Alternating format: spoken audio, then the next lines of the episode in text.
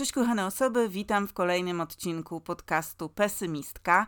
Tym razem jest to odcinek Pride'owy, tuż przed Paradą Równości w Warszawie. W związku z tym rozmawiam z Julią Maciochą, czyli matką Parady Równości. Dla tych, którzy nie wiedzą, Julia jest prezeską Fundacji Parady Równości od 6 lat. Zaczynała jako wolontariuszka Parady Równości. Za jej prezesowania do parady zostały włączone społeczności osób z niepełnosprawnościami oraz osób w kryzysie uchodźczym. Zapraszam na rozmowę z Julią.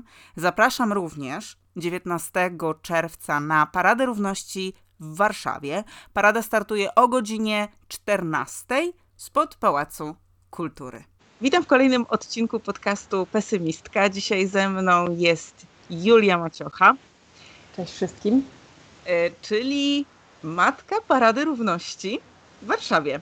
E, no to pierwsze pytanie, jak to się stało, że zostałaś matką Parady Równości? Był to rzeczywiście splot um, przeróżnych wypadków życiowych, e, który um, doprowadził mnie do miejsca, w którym w ogóle się nie spodziewałam, że kiedykolwiek będę. Ale to nie znaczy, że żałuję tego, gdzie jestem. Natomiast ja dołączyłam do parady w takim dosyć jej burzliwym czasie, kiedy poprzedni organizatorzy chcieli odchodzić nie mieli za bardzo nikogo, kto mógłby przejąć tę paradę, kto, kto mógłby zostać, e, no, przejąć gdzieś tam tą całą organizację. E, ja wtedy byłam odpowiedzialna za bezpieczeństwo. Od samego początku, odkąd byłam w paradzie, głównie zajmowałam się bezpieczeństwem, tym, żeby ten marsz przeszedł od punktu A do punktu B bez żadnych strat w ludziach ani w rzeczach, takich jak samochody czy opony. E, co nie jest takie łatwe, jak mogłoby się wydawać. Natomiast zostało mi zaproponowane, żebym została tą prezeską parady, tak, nazwijmy to sobie trochę w ten sposób. Ja oczywiście powiedziałam, że nie.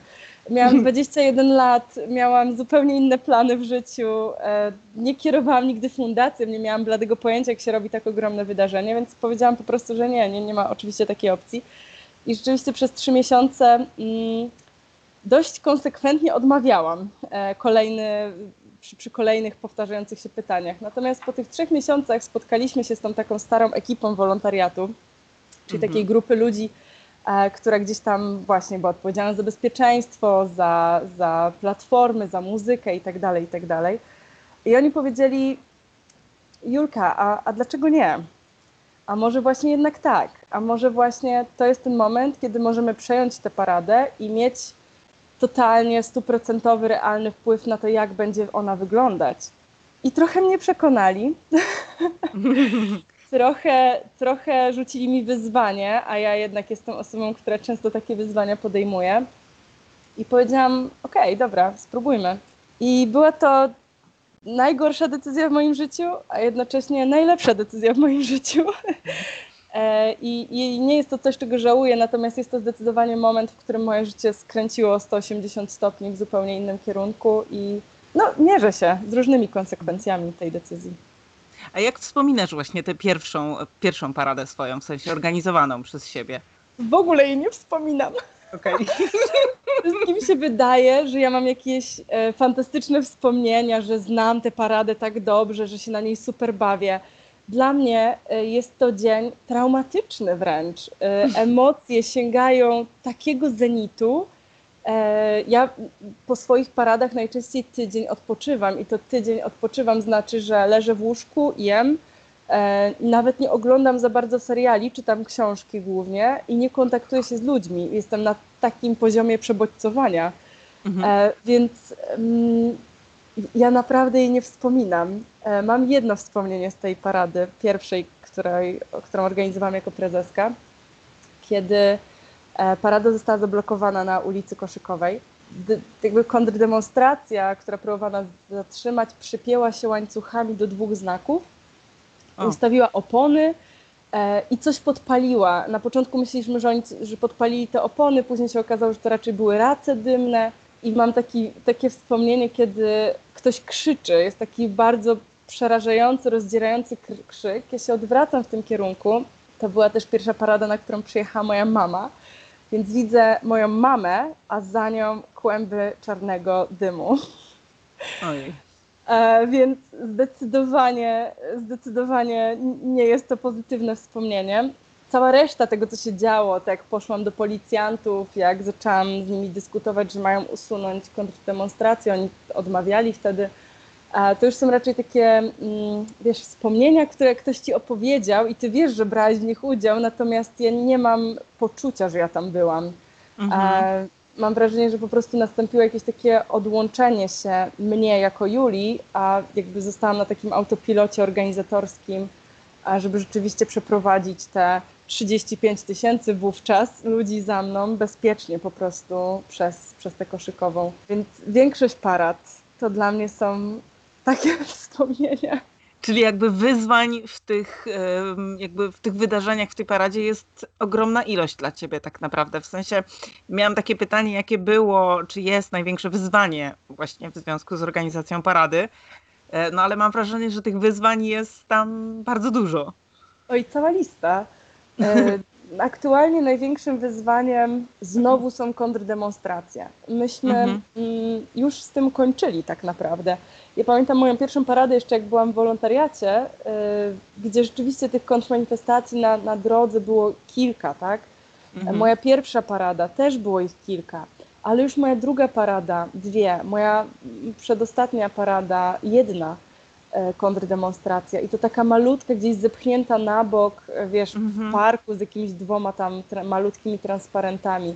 Więc mm, wydawało się, że idziemy w tym takim kierunku okej, okay, nie jest fantastycznie w naszym kraju, to nie, nie mhm. będziemy się tutaj oszukiwać, ale możemy bezpiecznie, e, jak w normalnym, demokratycznym kraju, protestować i nie, nie, nie zdarzy się nam krzywda. Natomiast mhm. 2019 udowodnił coś zupełnie odwrotnego.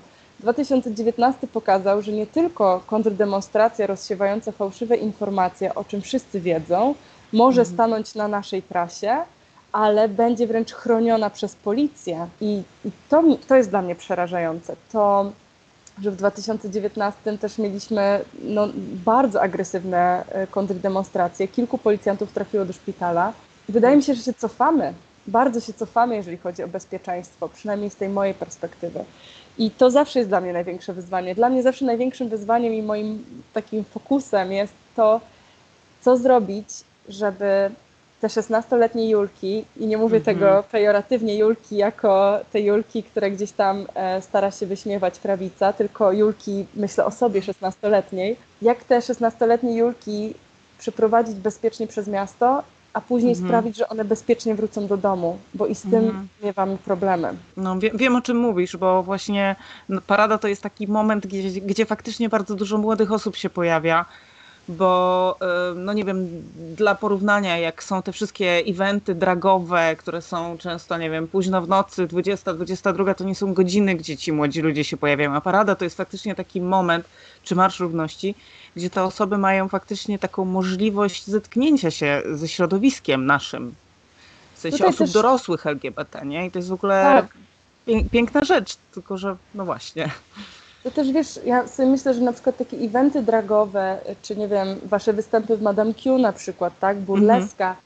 to rzeczywiście to już jest event nie tylko dla osoby pełnoletniej, która ma pieniądze, zasoby, mhm. E, ale też dla takiej osoby, która dojrzała ze swoją seksualnością e, mhm. i która jest bardzo świadoma tego, gdzie chce się pojawić i co chce obejrzeć. A masa ludzi, którzy, takich młodych osób, które przychodzą na paradę, to są osoby poszukujące, osoby sojusznicze, to są osoby, które po prostu przychodzą ze swoimi przyjaciółmi. To, to zupełnie inna, e, inna sytuacja i też właśnie takie czasami pierwsze zetknięcie się w ogóle mhm. z drag queens, z drag kings, z, z tą całą subkulturą e, osób nieheteronormatywnych, nie? A powiedz mi, a bo tak gadamy w sumie o tych takich negatywnych rzeczach, a są jakieś rzeczy, które, znaczy na pewno są, e, które lubisz w organizowaniu parady, które jakby sprawiają ci taką jakąś radość, satysfakcję? Ja, ja w ogóle kocham samą paradę. I ten dzień, kiedy tak zupełnie nieznajome osoby wychodzą na ulicę i są dla siebie miłe i uprzejme, w naszym mhm. kraju jest praktycznie niespotykane. Ja jeszcze taką atmosferę to czasami widzę na Woodstocku. Mhm. E, i, I tak naprawdę tyle.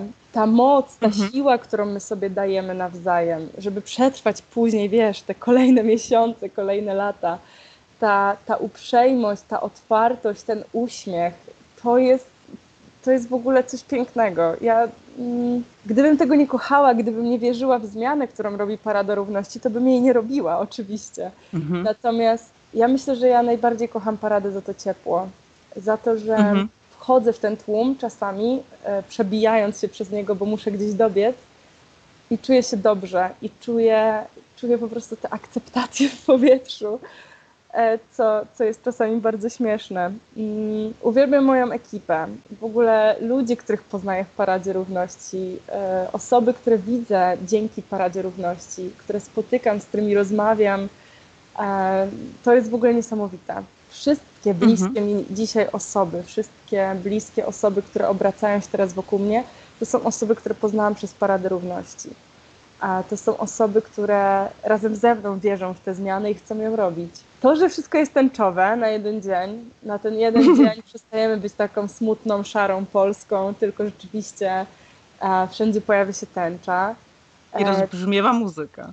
Tak, i rozbrzmiewa muzyka i w ogóle wiesz to, że możesz sobie iść środkiem marszałkowskiej i, i to jest twoje święte prawo i po prostu też takie korzystanie ze swoich praw obywatelskich, których kiedyś bylibyśmy pozbawiani, pozbawiane jako kobiety. Ja też mam gdzieś tam bardzo silną tożsamość kobiecą ze, sobie, ze sobą.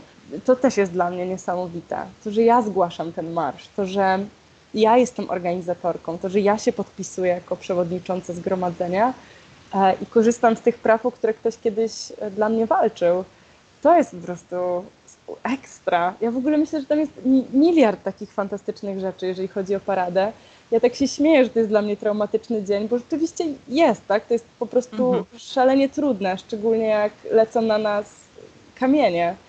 Ale koniec końców ja po każdej paradzie płaczę. I nie płaczę dlatego, że jestem taka zdenerwowana, czy że było tak źle, tylko płaczę dlatego, że tak bardzo porusza mnie to, że tyle osób zechciało wyjść dzisiaj na ulicę, tego dnia na ulicę, i powiedzieć: Jesteśmy z Wami, wspieramy Was, walczymy razem o lepsze jutro. Wspomniałaś coś takiego e, o zmianie, w sensie o te, że, że wierzysz w tę zmianę, którą wywołuje parada. E, a jakbyś coś więcej powiedziała właśnie na temat tej zmiany? Jakby jaka to zmiana? Ja, ja, jak to postrzegasz? Czy to chodzi o tę zmianę e, w sensie, nie wiem, przekonywania Polaków i Polek do tego, że prawa osób e, LGBTQ są ważne, że w Polsce nie są przestrzegane? E, czy chodzi bardziej o widoczność tych osób, czy może wręcz, nie wiem, istotne jest to e, właśnie celebrowanie tego dnia przez osoby LGBTQ+, jakby... Trudne pytanie. e, wiesz co, ja e, bardzo, bardzo rezonuję z nazwą twojego podcastu, bo tak, tak sobie ostatnio gdzieś tam o tym myślałam, też rozmawiam o tym z wieloma osobami i uświadomiłam sobie, że ja nie wiem, czy ja wierzę, że ta zmiana nastąpi za mojego życia. Ja nie wiem, czy ja wierzę w to, że, że ja dożyję tego, żeby zobaczyć realne, prawne, wiesz, takie konkretne zmiany w Polsce. Nie wiem tego. Wierzę, że one kiedyś nastąpią i, i chcę być, chcę budować ten ruch, chcę być częścią tych zmian, natomiast nie wiem, nie wiem, czy one będą na tyle szybkie, żebym ja zdążyła mm, je zobaczyć albo przynajmniej z nich y, skorzystać, no nie wiem. Natomiast y, na początku y, wydawało mi się, że wierzę w paradę jako tę zmianę społeczną że my wychodzimy, można nas zobaczyć, pokazujemy, że nie mamy tych rogów i ogonów, chociaż niektórzy mają czasami w swoich strojach, e, że, że rzeczywiście media mogą nas nagrać i ludzie mogą zobaczyć, że, e, że istniejemy, że, że nikomu nie chcemy zrobić krzywdy. Ale wtedy byłam jeszcze młoda i naiwna. E, teraz e, jestem starsza, dalej naiwna, ale troszeczkę mniej. Już nie wierzę w tę zmianę społeczną, taką, że to, że, że bo, po pierwsze media nie wykorzystują w dobry sposób swojej, swojej platformy, pokazują często przerysowaną wersję parady, a pokazują często, jak niektóre media publiczne, mm, podstawione osoby, które specjalnie mówią coś, co ma skompromitować paradę. Mhm. I to już przestało mieć dla mnie lub, znaczenie. Lub że ci przerwę nagrania, które w ogóle nie są z parady. Tak, które nie są w ogóle z parady równości, to jest inna sprawa. Tak. Ale więc ja już przestałam, mm, może nie tyle wierzyć, ale przestałam w ogóle myśleć o tej zmianie, przestałam się nią przejmować. Mhm. Natomiast mhm. zmiana, która się dzieje w naszej społeczności, w nas, w młodych ludziach LGBT, to jest ta zmiana, w którą ja wierzę. To, że oni mogą wyjść jako szesnastolatkowie na ulicę, złapać się za rękę, mówić o swojej miłości, mówić o tym, kim są e, i kim chcą być, nie wstydzić się tego. Mm, ta fala coming outów, która teraz się dzieje, że coraz młodsze osoby e, zaczynają się autować, mówić o tym swoim rodzicom, mówią o tym na różnych platformach, na TikToku, na Instagramie. To jest ta zmiana, w którą ja wierzę. Ja wierzę, że ta parada daje ludziom moc do tego, żeby przyjść, poczuć się akceptowanym i kochanym, bo takie jest założenie parady. E, mhm. I później tę miłość i tę akceptację mogą zabrać z tej parady i zatrzymać w sobie przez resztę roku. To im daje siłę do tego, e, żeby właśnie brać udział w innych demonstracjach, żeby się wyautować przed rodziną, żeby się wyautować przed przyjaciółmi, żeby, e, jeżeli są osobami sojuszniczymi, przez cały rok mówić o tym, dlaczego to takie ważne, żeby osoby LGBT miały równe prawa. Zaczęłam myśleć o paradzie jako wydarzeniu dla społeczności, a nie wydarzeniu społeczności dla społeczeństwa. Mhm. I to była dla mnie duża zmiana. Zmiana też w myśleniu nad tym, jak robię paradę i kogo na nią zapraszam, bo zapraszam wszystkich oczywiście. Natomiast odkąd ja zostałam prezeską, pojawiły, pojawiły się na paradzie feministki, pojawiły się osoby z niepełnosprawnościami, pojawiły się uchodźcy, pojawili się uchodźcy i uchodźczynie, e, pojawił się Greenpeace. Jesteśmy trzecim krajem na świecie, gdzie Greenpeace wziął udział w Pride. Więc staramy się mówić o tych wszystkich problemach, żeby pokazać, że walczymy z jednym opresyjnym systemem.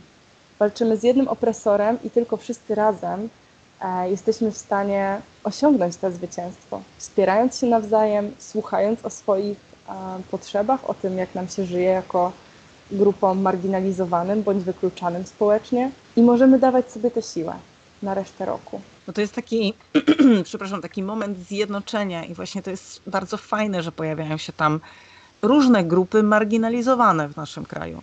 Przestałam myśleć o tej paradzie, że ona ma być ładna, że ona ma spełniać jakieś wymogi cis hetero osób na temat mhm. tego, jak ma wyglądać nasza celebracja.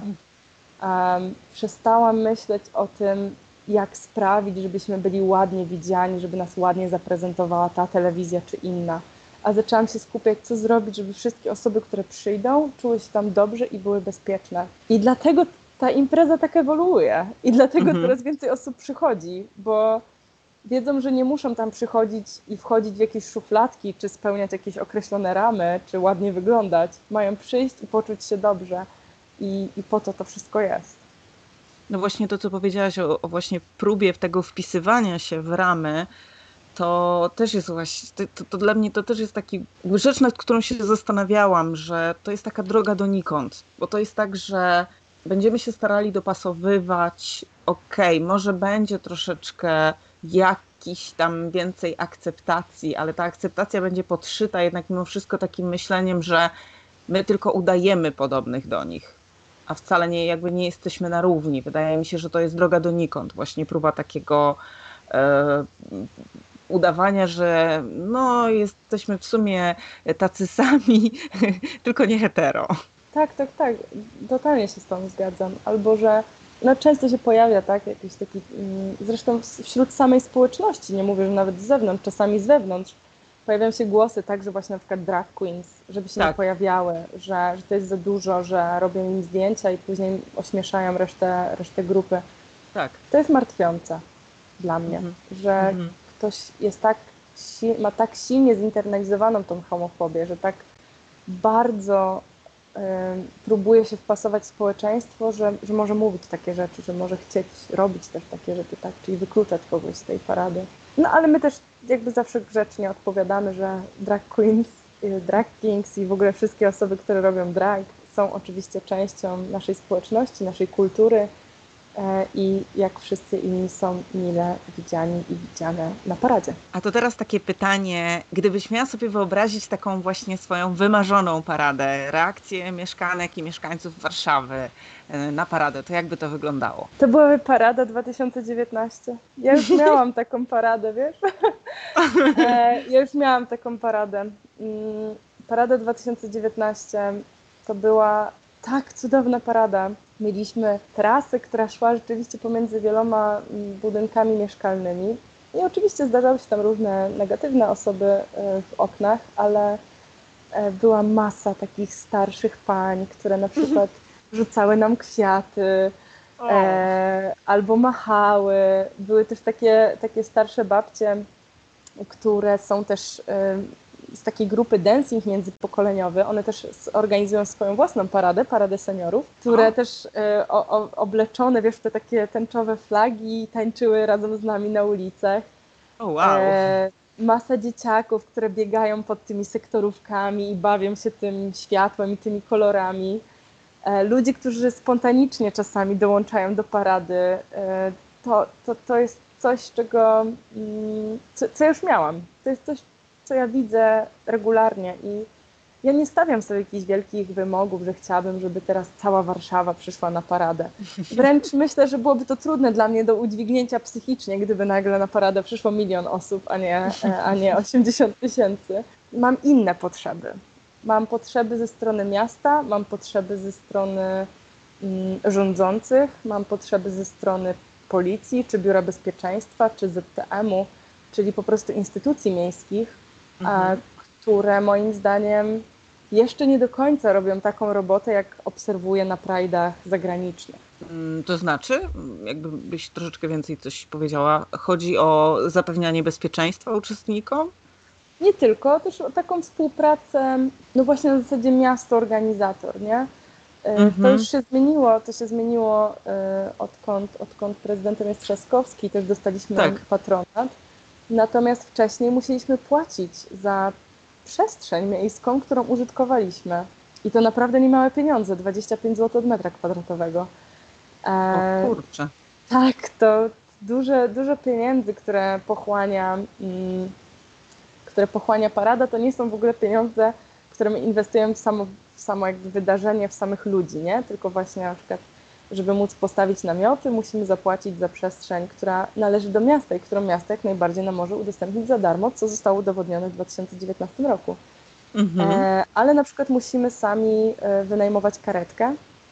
E, na o. każdym naszym marszu e, mamy wynajętą karetkę, mamy też wynajęty, wynajętą taką lotną grupę ratowników. Mamy też oczywiście ratowników i ratowniczki, którzy wolontariatko oferują takie usługi, ale no, musimy mieć oprócz tego po prostu profesjonalną e, grupę medyczną, e, dlatego że nie ma takiej możliwości ze strony miasta. W ogóle w Polsce nie ma wystarczająco karetek, więc ja się nie dziwię, że taka karetka mhm. nie, może, no nie może towarzyszyć każdemu zgromadzeniu publicznemu, ale jednak w 2019 roku byliśmy największym wydarzeniem publicznym w całej Polsce. Tu, tutaj widzę dużo zgrzytów i dużo problemów. Policja często nie chce wzywać karetki, bo uważa, że sytuacja, która gdzieś tam dotyczy osoby uczestniczącej w paradzie, nie jest wystarczająco trudna, tak? I znowu to, to na to się składa cały system. Nie ma karetek, więc nikt nie będzie do jakiegoś stłuczenia kolana wzywał takiej karetki. No ale to, to jest gdzieś tam cały ten system, który nie działa, nie współpracuje i który też często pod górkę idzie organizatorom zgromadzeń. Bo tak też jeszcze wspomniałaś o tych swoich marzeniach dotyczących e, rządzących. Nie wiem, podejrzewam, że będzie to temat rzeka, ale co Ci najbardziej wkurza w Polsce e, 2021 roku? Że naprawdę mamy większe problemy niż to, że jakaś dziewczyna kocha inną dziewczynę. Przeraża mnie zupełnie, jak widzę osoby w skrajnym ubóstwie, jak widzę poważnie chore dzieci. Ja też przez e, całe moje liceum byłam koordynatorką szlachetnej paczki w Koszalinie więc mhm. z takimi rodzinami w, w, trudnej sytuacji materialnej po prostu współpracowałam. Nie wyobrażam sobie, jakim zagrożeniem dla nich miałabym być. To, że jakoś kocham, to, że mieszkam z moją dziewczyną. Jaki, jakie to jest zagrożenie dla osoby, która ma 400 zł dla czteroosobowej rodziny na cały miesiąc na przeżycie. I przerażające dla mnie jest to, że po prostu mm, pod przykrywką tutaj jakiejś ochrony życia, czy nie wiem, moralności, po prostu spycha się takie osoby jeszcze bardziej na margines, jeszcze bardziej na margines, bo 500 plus nie załatwi sytuacji. To nie jest tak, że. Mm, znaczy, oczywiście 500 plus załatwiło tutaj w tej części e, sytuację, że, dużo rodzin wyszło z tego skrajnego ubóstwa, ale to nie rozwiązało sytuacji tego, że oni po prostu żyją czasami w strasznych warunkach i nie mają pracy, i nie mają też możliwości znalezienia tej pracy. Więc mm, to mnie denerwuje. Ale też to, co mnie denerwuje, to to mm, wydaje mi się, że taka obłuda. Bo ja jestem ze sobą szczera. Nie jest tak, że nie zrobiłam w życiu błędu. Nie jest tak, że, że parada od samego początku, odkąd ja ją przejęłam, to była idealna i, i na tip-top. No nie, wszyscy się uczymy. Ja też się uczyłam i dalej się uczę zresztą bo parada też się rozwija i też zmieniają się jej potrzeby, zmieniają się potrzeby osób uczestniczących. Nie lubię fałszywych ludzi mm -hmm. w swoim życiu prywatnym, więc tym bardziej przykre dla mnie jest to, że taka osoba rządzi naszym krajem. No, no mnie się nie mieści w głowie, jak można mm, w dążeniu do władzy poświęcić grupę osób i budować nie kampanię, mało.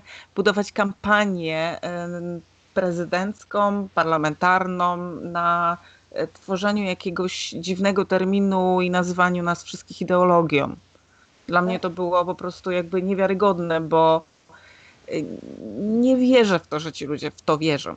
Oni doskonale wiedzą, że to jest po prostu zwykła manipulacja i tworzenie sztucznego wroga mm, po to, żeby no właśnie dojść do władzy.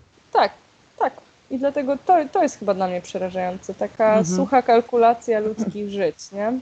Mhm. Kiedy mamy po prostu inne, inne życia, które no, najwyraźniej nie wpisują się w te kalkulacje mhm. już, już tak mocno.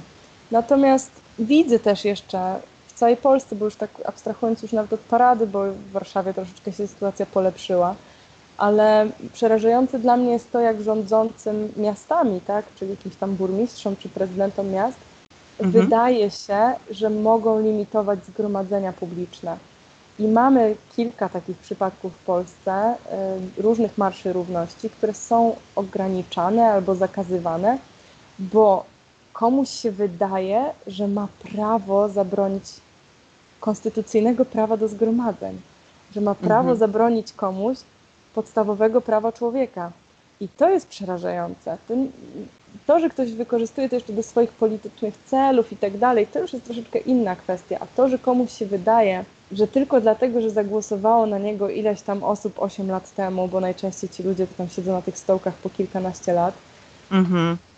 legitymizuje go do tego, żeby mi ograniczać moje konstytucyjne prawo do protestu, do zgromadzeń. W kraju, który jest tak silnie naznaczony solidarnością, to jest dla mnie niepojęte. No ale wiesz, to tak samo jest, y, nie wiem, chociażby z prawem do zawarcia związku małżeńskiego przez osoby y, tej samej płci. Y, jak, jak to jest możliwe, że obywatelom, obywatelkom, rządzącym wydaje się, że mają prawo komuś ograniczać prawo mają prawo ograniczyć prawo, że, że mogą komuś ograniczyć prawo do tego, żeby zawierał związek małżeński, dzielił majątek, nie wiem, dziedziczył po sobie z tą osobą, z którą chce. Dla mnie to jest w ogóle jakby też, też jakby nie, nie, nie, nierealne, jakby nie, nie mieści mi się to w głowie i nie rozumiem tego, dlaczego ludzie tego nie widzą, tego absurdu.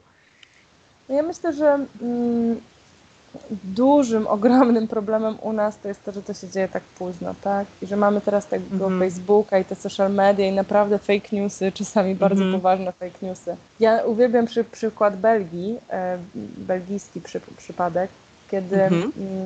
te związki partnerskie weszły już tak dawno temu, e, że nie było wtedy Facebooka i nikt nie miał e, po prostu takiej możliwości.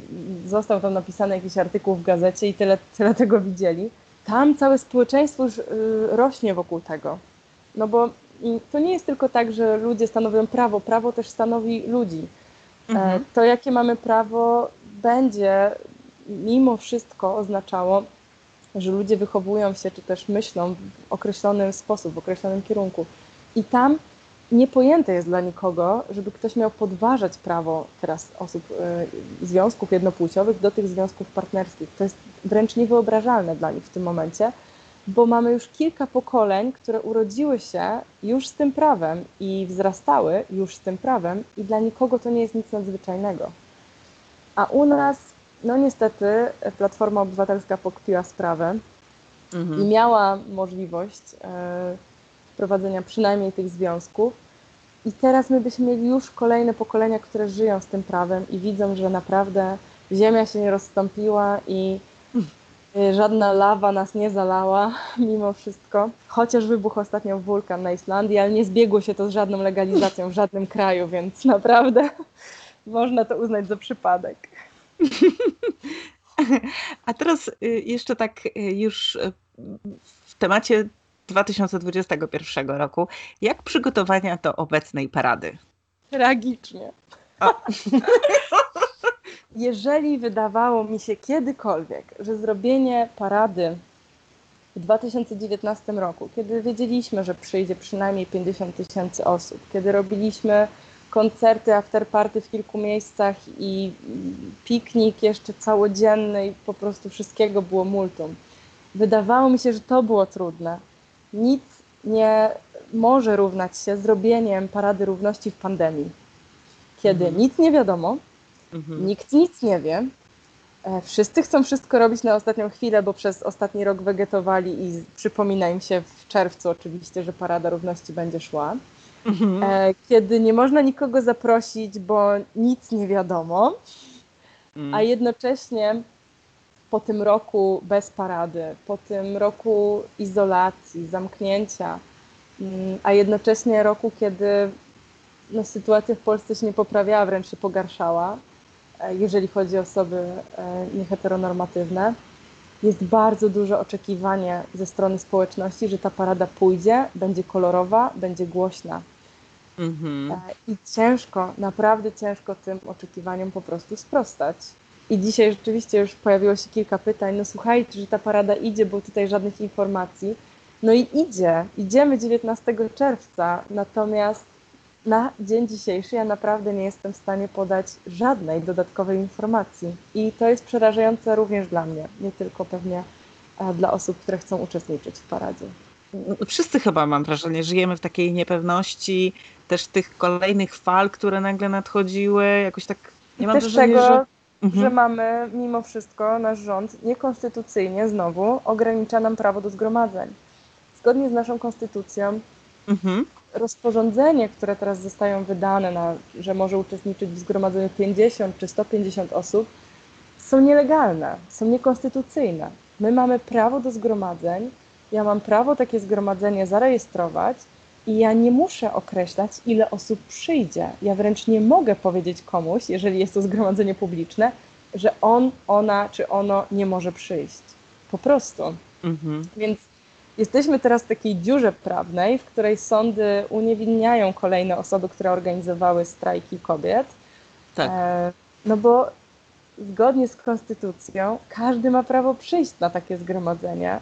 Ja nie mam prawa nikogo z niego wyprosić, jeżeli nie zagraża zdrowiu, życiu innych osób. No i skąd mam wiedzieć? Co mam bilety sprzedawać? No, no właśnie, no właśnie powiem Ci szczerze, że ja ostatnio właśnie rozmawiałam też ze znajomą, która organizuje takie wydarzenie w Poznaniu e, i właśnie też mówię, no ale, no ale jak? 50 osób to co? Wy, wy jakoś ograniczycie ten teren sznurkiem i będziecie liczyć, kto wchodzi? To jest w ogóle nierealne przecież. A co jak przyjdą kolejne osoby? To co, już będą stały gdzieś, gdzieś dalej? Nie mam pojęcia. Teraz jeszcze nie mamy na to oczywiście rozporządzenia, to jest tylko mhm. tam, jakiś sygnał ze strony rządu, że osoby zaszczepione nie będą się wliczać w limit. Natomiast ja nie mam prawa nikogo. No ale jak, no właśnie, jak to sprawdzisz? informację medyczną. Tak, nie mam prawa po prostu powiedzieć, że mhm. e, ktoś ma, nie wiem, teraz mi, nie wiem, pokazywać tak jakąś kartkę czy informację, że został zaszczepiony, zaszczepiona i ja będę im, nie wiem, pieczątki naklejać na rękę czy cokolwiek.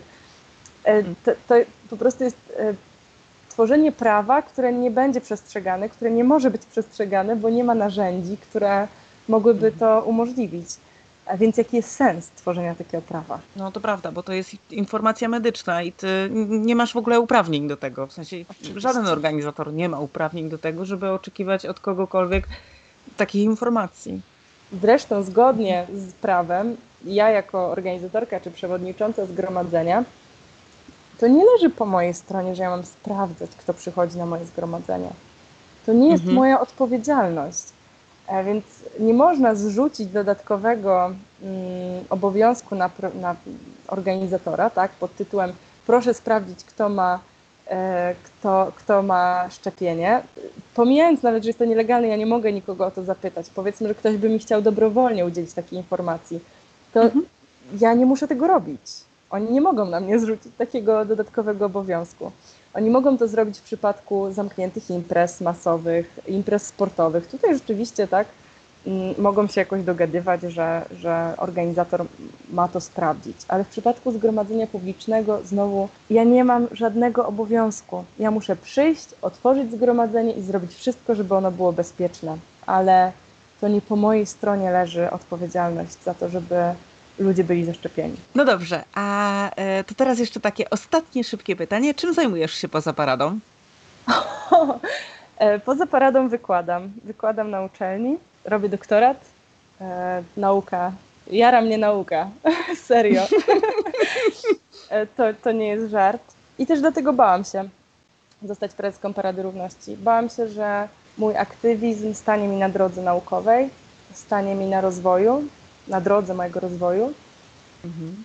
I rzeczywiście było kilka takich momentów, gdzie ten mój aktywizm mm, gdzieś tam kłuł kogoś w bok. Natomiast miałam szczęście trafić na naprawdę fajną ekipę e, w mojej katedrze. Miałam szczęście trafić na wspaniałych studentów i, i, wiem, że czasami ciężko w to uwierzyć, ale ja naprawdę uwielbiam moich studentów.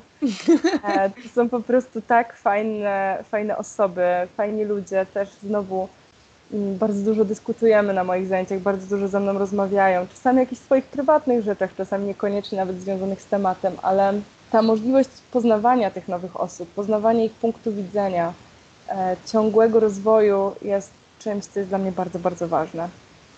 A więc rzeczywiście poza paradą e, po prostu wykładam i w tym roku, dzień przed paradą, też będę miała jeszcze wykład.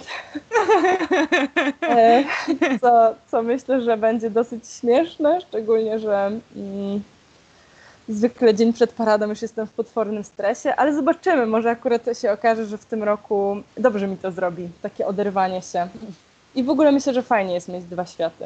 E, fajnie mhm. jest mieć te dwa światy i kiedy rzeczywiście nie, nie zapętlam się, wiesz, ani w jakichś takich konfliktach, ani w jakichś takich mikrodramkach, które tam wybuchają w naszej społeczności, bo mam po prostu drugą część życia, która jest dla mnie równie zajmująca i równie przejmująca.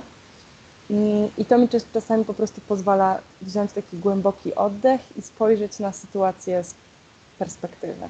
I dlatego totalnie nie przejmuję się tym, że jest masa osób, które chcą mi tłumaczyć, jak powinnam robić paradę, chociaż sami nie chcą zrobić zupełnie nic. E, nie przejmuję się zupełnie, może nie zupełnie, ale nie przejmuję się tak mocno tym, co mówią rządzący. Nie przejmuję się krytyką, staram się rzeczywiście brać ją na sucho i zastanawiam się, tak ważę, czy jest to krytyka, żeby krytykować, czy jest to krytyka, żeby coś poprawić. I jeżeli jest to krytyka, żeby coś poprawić, to staram się to później poprawiać w kolejnych wydarzeniach. No i też w ogóle ogromną radość mi to sprawia.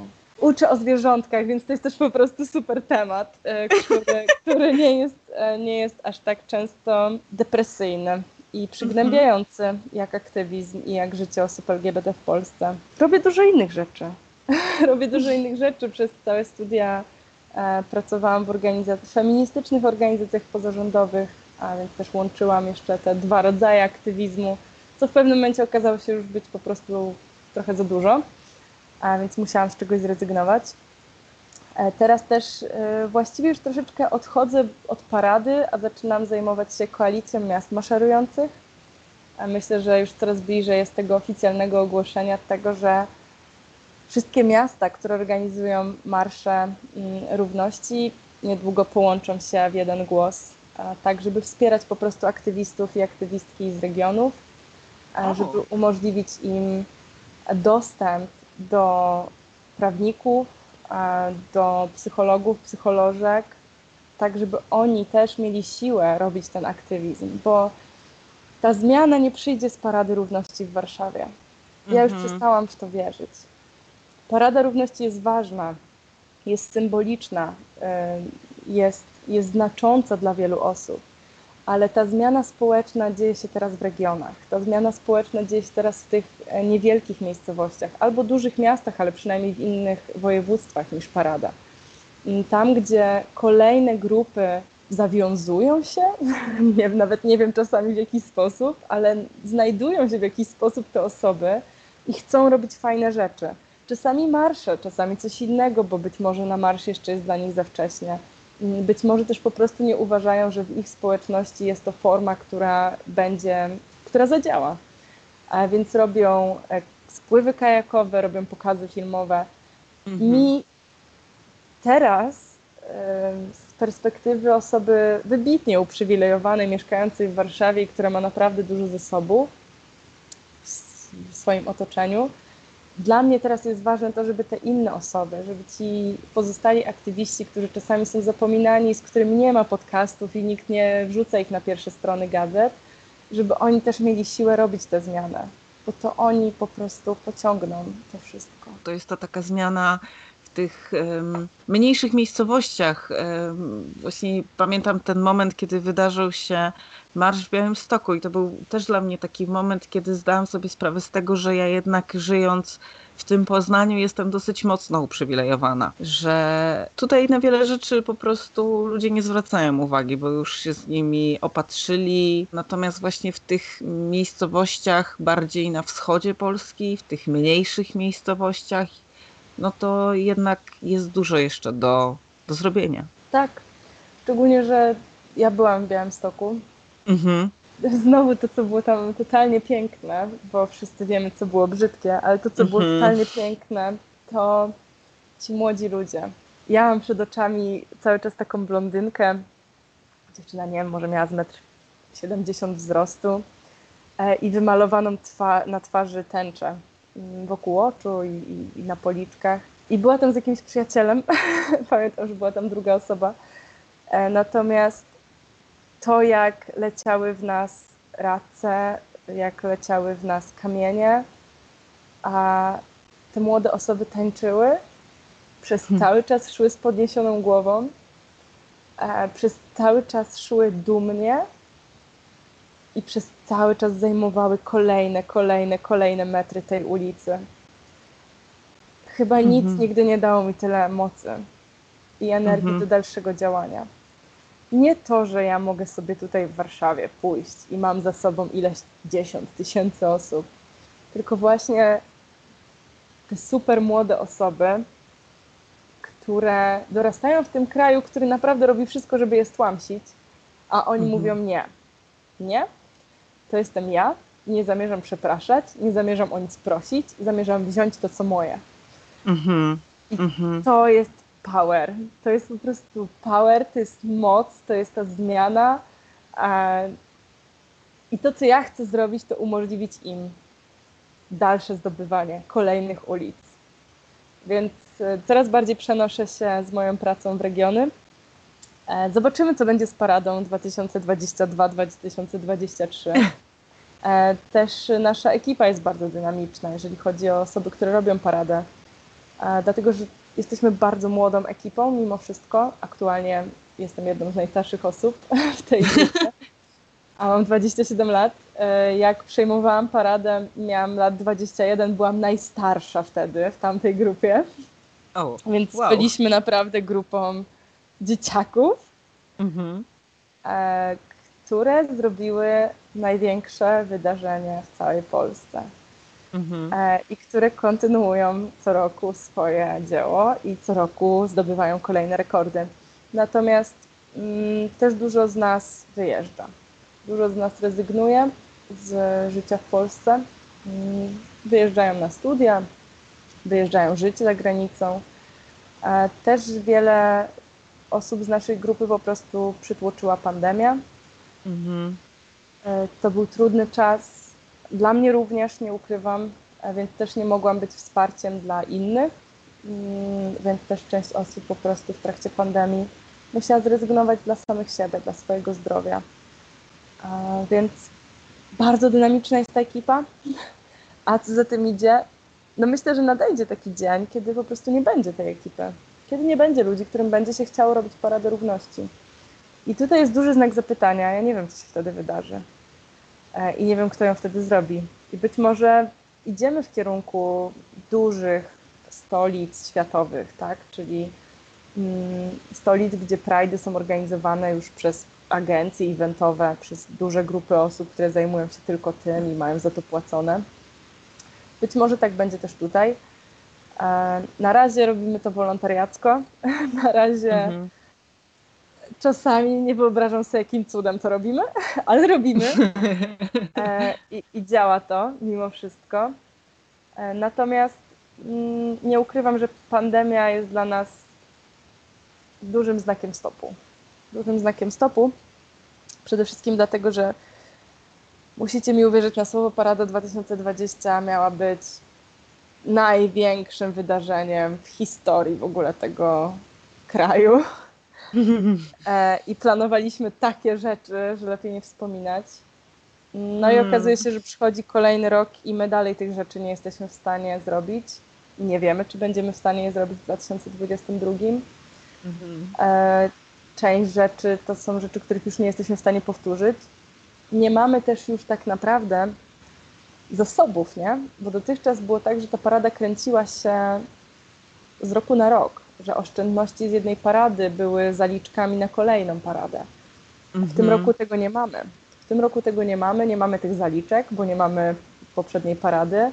E, nie mamy sponsorów w takiej formie, w jakiej mieliśmy w poprzednich latach, bo nie było wiadomo, czy w ogóle pójdzie wydarzenie i czy będzie ono legalne. E, nie ma marek i firm, które pojawiały się w poprzednich latach, więc nie ma tych pieniędzy, które część naszej społeczności uważa za pieniądze brudne, pieniądze pochodzące z kapitalizmu, ale jednak pieniędzy, które płaciły za te tojtoje i za te karetki. Takie mhm. bardzo przyziemne rzeczy. E, więc no, widzę tutaj dużo wyzwań, E, na przyszłość. Ale jeżeli o to chodzi, to akurat jestem optymistką, dlatego że moja mama jest księgową i akurat jeżeli chodzi o pieniądze, e, to na razie sobie radzę. W takim razie ja Ci życzę, żeby mimo przeciwności losu ta parada 2021 była pięknym wydarzeniem. Ja wierzę, że ona będzie piękna. I no słyszałam, mam nadzieję, że, że przyjeżdżasz, więc Tak, no właśnie mam nadzieję, mam nadzieję, że się zobaczymy, właśnie chciałam powiedzieć. Że się zobaczymy i że się poznamy na żywo. Tak. Natomiast moje, akurat jeżeli chodzi o to, to moje nadzieje są bardzo niskie. Bardzo dużo moich znajomych, bardzo dużo takich nawet moich bliskich przyjaciół mówi, no zobaczymy się na paradzie. Nigdy jeszcze się nie widzieliśmy na paradzie. Okej. Okay. Ale słuchaj, kto wie? No, kto wie, no może gdzieś tam po prostu na sekundę, dwie gdzieś śmigniesz i pobiegniesz dalej. Ale dziękuję Ci bardzo za rozmowę. Dziękuję Ci za te piękne słowa, które mówisz o paradzie, bo myślę, że to jest e, jakby słyszę, jak bardzo kochasz tę paradę i kochasz to, co robisz. Nie wiem, nie wiem, czy to jest y, akurat dobra miłość. Czasami się zastanawiam. Natomiast wiem, że jestem uzależniona już teraz. Jestem uzależniona od aktywizmu. Jestem uzależniona od aktywizmu, jestem uzależniona od tej miłości, jestem uzależniona od parady. Dlatego się zastanawiam czasami, czy to dobra miłość. Natomiast nie spotkałam jeszcze osoby, która nawet niechętnie przyszłaby na paradę i jej nie pokochała. Więc jeżeli nie byliście jeszcze na żadnej paradzie, ani na żadnym Marszu Równości, to zachęcam wam, żeby, Was, żebyście poszli, zobaczyli, dołączyli i poczuli to dobro. To chyba już teraz nic więcej nie dodam, bo to piękne zakończenie tej rozmowy i bardzo Ci dziękuję za to, że podzieliłaś się no właśnie częścią tej miłości swojej. I jeszcze raz życzę Ci wszystkiego dobrego i no właśnie wspaniałej, wspaniałej parady. Dzięki ogromne. Kochane osoby, dziękuję za poświęcony mi czas i do usłyszenia w kolejnym odcinku podcastu Pesymistka. Chciałam Wam jeszcze przypomnieć, że możecie mnie wspierać na platformie Patronite. Link do mojego Patronite'a znajdziecie w opisie odcinka.